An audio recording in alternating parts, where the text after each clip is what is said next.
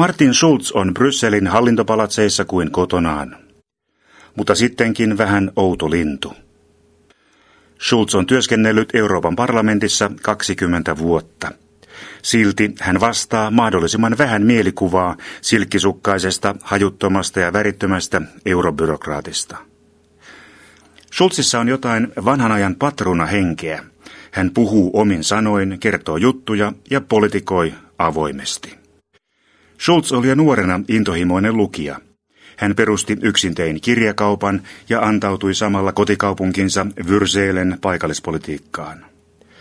31-vuotiaana hän oli Nordrhein-Westfalenin osavaltion nuorin pormestari. Kirjakauppiaan poliittinen eetos on sekoitus uskoa eurooppalaisiin ihanteisiin ja henkilökohtaiseen vakaumukseen. Mikä on hyvä EUlle, on hyvä Martin Schulzille ja toisinpäin. Das zweite ist, wir müssen die EU reformieren. Vor allen Dingen die Arbeit der Kommission muss sich konzentrieren auf Koko Euroopan unioni täytyy uudistaa. Ennen kaikkea komission on keskityttävä työssään olennaiseen, esimerkiksi ilmastonmuutokseen, valuutta- ja veropolitiikkaan tai maahanmuuttokysymyksiin. Meidän on kysyttävä perusteellisesti uudelleen, minkä päämäärän vuoksi EU jotain toimintaa säätelee tai jättää säätelemättä. Das ist ein sozialdemokratisches Projekt, das wir Dinge, die wir lokal machen können, die wir Eli kaikki, mikä voidaan tehdä paikallisesti, alueellisesti ja kansallisesti, tehdään myös siellä. Tämä tulee olemaan minun ensimmäinen askeleeni komission johdossa. Minä kysyn, että mitäs me oikein teemme täällä Brysselissä ja mitä olisi parasta ratkaista jossain muualla, sellaisilla voimavaroilla, mitkä ovat siellä paikan päällä käytössä. Ja täällä Brysselissä keskitymme suurten ongelmien ratkaisemiseen. Martin Schulz on kamppailut monen oikeana pitämänsä asian puolesta ja vääriä vastaan – vetoamalla siihen, että hän edustaa ainoaa suoraan kansalaisten valitsemaa EU-instituutiota. Eurooppalaisen demokratian nimissä, kuten hän itse mielellään sanoo. Ongelmana on, että nykyinen EU on Schulzille aivan liian tehoton. Varsinkin Suomi tarvitsee Schulzin mielestä nyt vahvempaa unionia. Die sind in der verzweifelten Situation, dass sie eigentlich eine starke EU brauchen. Suomalaiset ovat tällä hetkellä epätoivoisessa tilanteessa, missä he tarvitsevat vahvaa unionia. Mutta tämä mukamas vahva EU on tällä hetkellä niin epäyhtenäinen, että se heikentää itse itseään. Äh, wenn Finnland tatsächlich sich alleine in der Europäischen Union Suomen talouden olisi todella vaikeaa pitää puoliaan kilpailussa Euroopan unionia tai vaikkapa vain Ranskaa tai Saksaa vastaan. Laajemmin ajateltuna, mikä hyvänsä yksittäinen kansantalous Euroopassa olisi pulassa, jos se joutuisi kilpailemaan yksinään Kiinan tai Yhdysvaltojen kanssa. Siihen ei pystyisi edes Saksan liittotasavalta.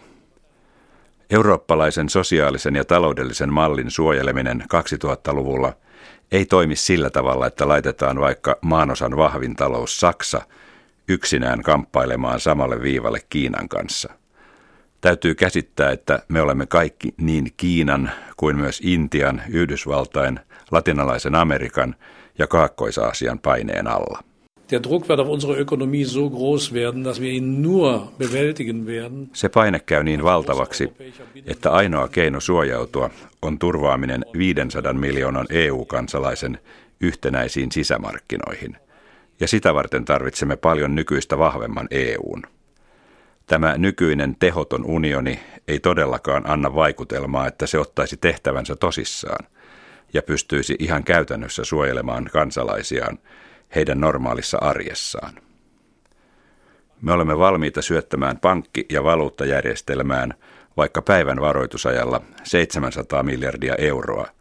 Me julistamme pankit systeemirelevanteiksi, mutta samaan aikaan lapsemme kulkevat työttöminä. Tämä tuhoaa ihmisten luottamuksen Euroopan unioniin. Saksan suurimman liikepankin Deutsche Bankin tutkimusosaston mukaan 16 unionin jäsenmaassa toimii kaikkiaan 28 EU-vastaista puoluetta. Finanssilaitoksen tutkijat arvioivat, että EU-kriittiset ryhmät niin oikealta kuin vasemmalta voivat kerätä 27 prosenttia parlamenttivaalien äänistä. Tämä merkitsisi 203 parlamentin kaikkiaan 751 paikasta. Europäischen Euroepäilijöiden kannatuksen kasvun todellakin huomaa kaikkialla, kun vain vähän katsoo ympärilleen. Mutta mihinkään suureen eurovastaisten radikaalipuolueiden vaalivoittoon en kuitenkaan usko. Eurovastaisia ryhmiä ilmestyi poliittiselle kartalle jo edellisissä EU-vaaleissa. Minä en näitä populistipuolueita pelkää lainkaan. Ja tiedättekö miksi? Koska olen nähnyt, mitä he täällä tekevät. Zur Gesetzgebungsarbeit, zur Arbeit in diesem Parlament leisten die in der Regel nichts, aber gar nichts. EU-parlamentin lainsäädäntötyössä he eivät tee kerrassaan yhtään mitään. Ei sitten mitään. He pitävät suuriäänisiä propagandapuheita, mutta todellisessa parlamenttityössä heidän panoksensa on ihan pyöreä nolla. He istuvat täällä parlamentissa vain yhden tavoitteen vuoksi, ja se on EUn lakkauttaminen. En minä tällaisia puolueita pelkää. Massiiviset euron pelastustoimet vahvistavat EU-kriittistä vastarintaa unionin ydinmaissa. Esimerkiksi Ranskassa Marie Le Penin johtama kansallinen rintama voi nousta EU-vaalien vahvimmaksi puolueeksi. Suomessa euroepäilyn lippua heiluttaa näkyvimmin perussuomalainen puolue. Ich hatte das Gefühl bei der Wahl in Finnland wie in vielen anderen Ländern, dass die Menschen überfordert fühlen. Minulle jäi Suomen edellisten vaalien yhteydessä sellainen vaikutelma, että tavalliset ihmiset tuntevat olevansa ylikuormitettuja. Näyttää siltä, että Suomessa on runsaasti väkeä, joille eurokriisin taloudellinen ja sosiaalinen paine on muuttunut konkreettiseksi todellisuudeksi. He tuntevat itsensä suojattomiksi.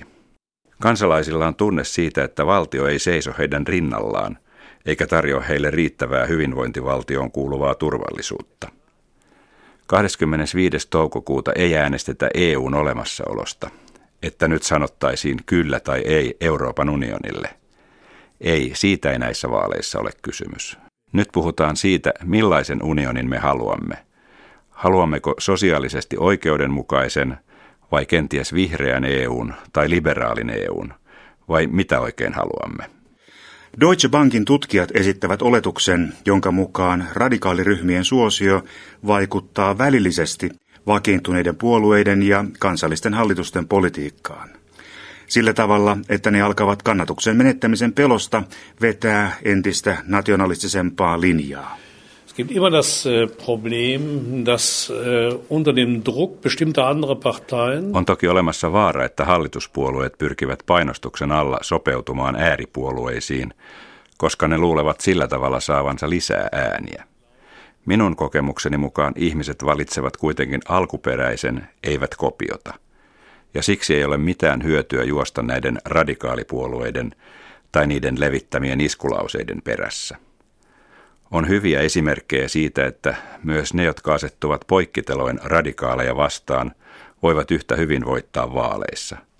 Esimerkiksi Alankomaat ja Diederik Samsomin johtama sosiaalidemokraattinen puolue. Samsom veti vuoden 2012 parlamenttivaaleissa erittäin EU-myönteisen vaalikampanjan ja voitti puolueelleen yli kahdeksan lisäpaikkaa. dann werden wir die Leute auch wieder zurückgewinnen. Nyt meidän täytyy kysyä, millä tavalla uudistamme Euroopan unionin. Monet niistä, jotka äänestävät radikaaleja eurovastaisia puolueita, eivät tee valintaansa ideologisista syistä, vaan ihan puhtaasta epätoivosta. Voin ymmärtää sen ihan hyvin.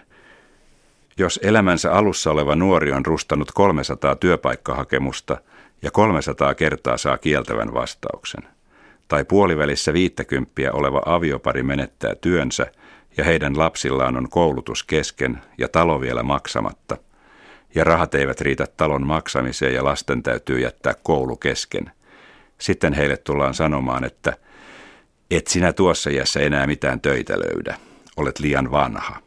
Diese Leute, wenn wir uns um diese Leute nicht kümmern, wenn wir so tun, als ging uns das nichts an. Als Jos emme das ota ein vakavasti Problem. sitä, että keskiluokka tuntee olonsa epävarmaksi ja uhatuksi ja pelkää syrjäytymistä, niin Euroopan radikaalipuolueet lisäävät kannatustaan edelleen. Euroopan porvarilliset puolueet luottavat komission puheenjohtajavaalissa Luxemburgin entiseen pääministeriin, kristillisdemokraattiseen EU-ikoniin Jean-Claude Junckeriin. Sosiaalidemokraattien asema näyttää vahvistuneen eräissä EUn ydinmaissa. Muun muassa Ranskassa sekä presidentti että pääministeri ovat sosialisteja. TV-kanava ZDFn tekemän mielipidetiedustelun mukaan demarit saisivat EU-vaaleissa jopa 26 prosenttia saksalaisten äänistä ja olisivat vaalien ainoa kannatustaan parantava puolue Saksassa. Edellisten EU-vaalien aikaan oli jäsenmaissa seitsemän sosiaalidemokraattista pääministeriä. Tänään heitä on 12. Sosiaalidemokraateilla on EU-neuvostossa jälleen enemmän hallitusten päämiehiä kuin mitä Euroopan kansanpuolueen ryhmällä on. Tästä näette kyllä, että EUn vallankäytössä eletään muutoksen aikaa. Siitä syystä uskon kyllä, että voimme hyvinkin olla palaamassa vanhoihin sosiaalidemokraattisiin aikoihin Euroopassa.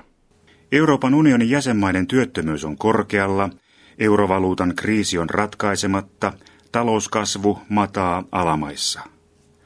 Mihin Martin Schulzin optimismi perustuu?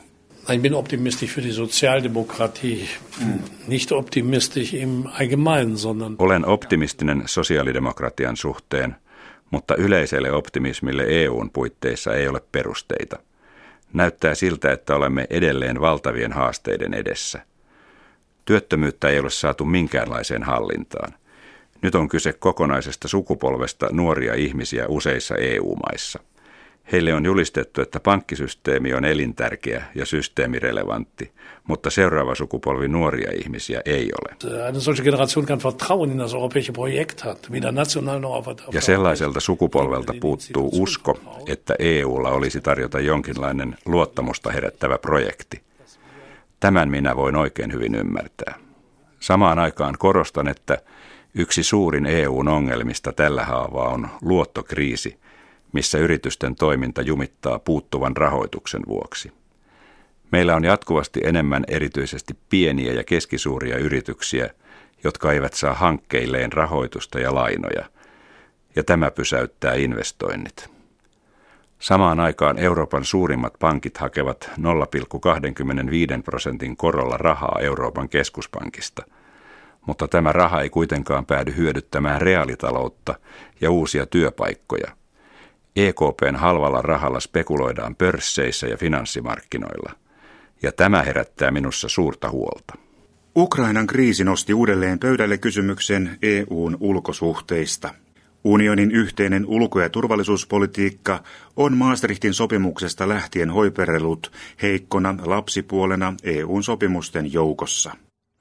Mitä Ukrainan kriisi on opettanut EUlle sen ulkopoliittisesta iskuvoimasta?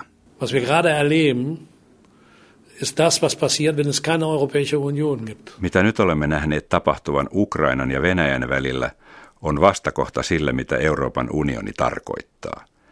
EUn merkitys on siinä, että suuret eivät höykytä pieniä, vaan me kaikki toimimme yhdenvertaisina. Helmikuussa neuvoteltiin perustuslakisopimuksesta Ukrainan opposition ja presidentti Janukovicin välillä.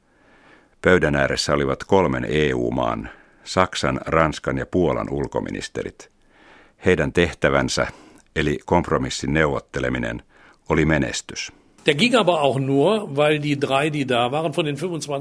Tämä onnistui sen vuoksi, että näillä kolmella ulkoministerillä, Steinmeierilla, Fabiulla ja Sikorskilla, oli 25 muun EU-maan rajoittamaton tuki takanaan. Se, että Janukovitsin hallinto romahti niin nopeasti, oli kaikille yllätys. Mutta tuo neuvottelutilanne osoitti, että kun kaikki EU-maat ovat saman linjan takana, niin unioni voi saavuttaa ulko- ja turvallisuuspoliittista jalansijaa, kunhan se toimii sisäisesti yhtenäisenä.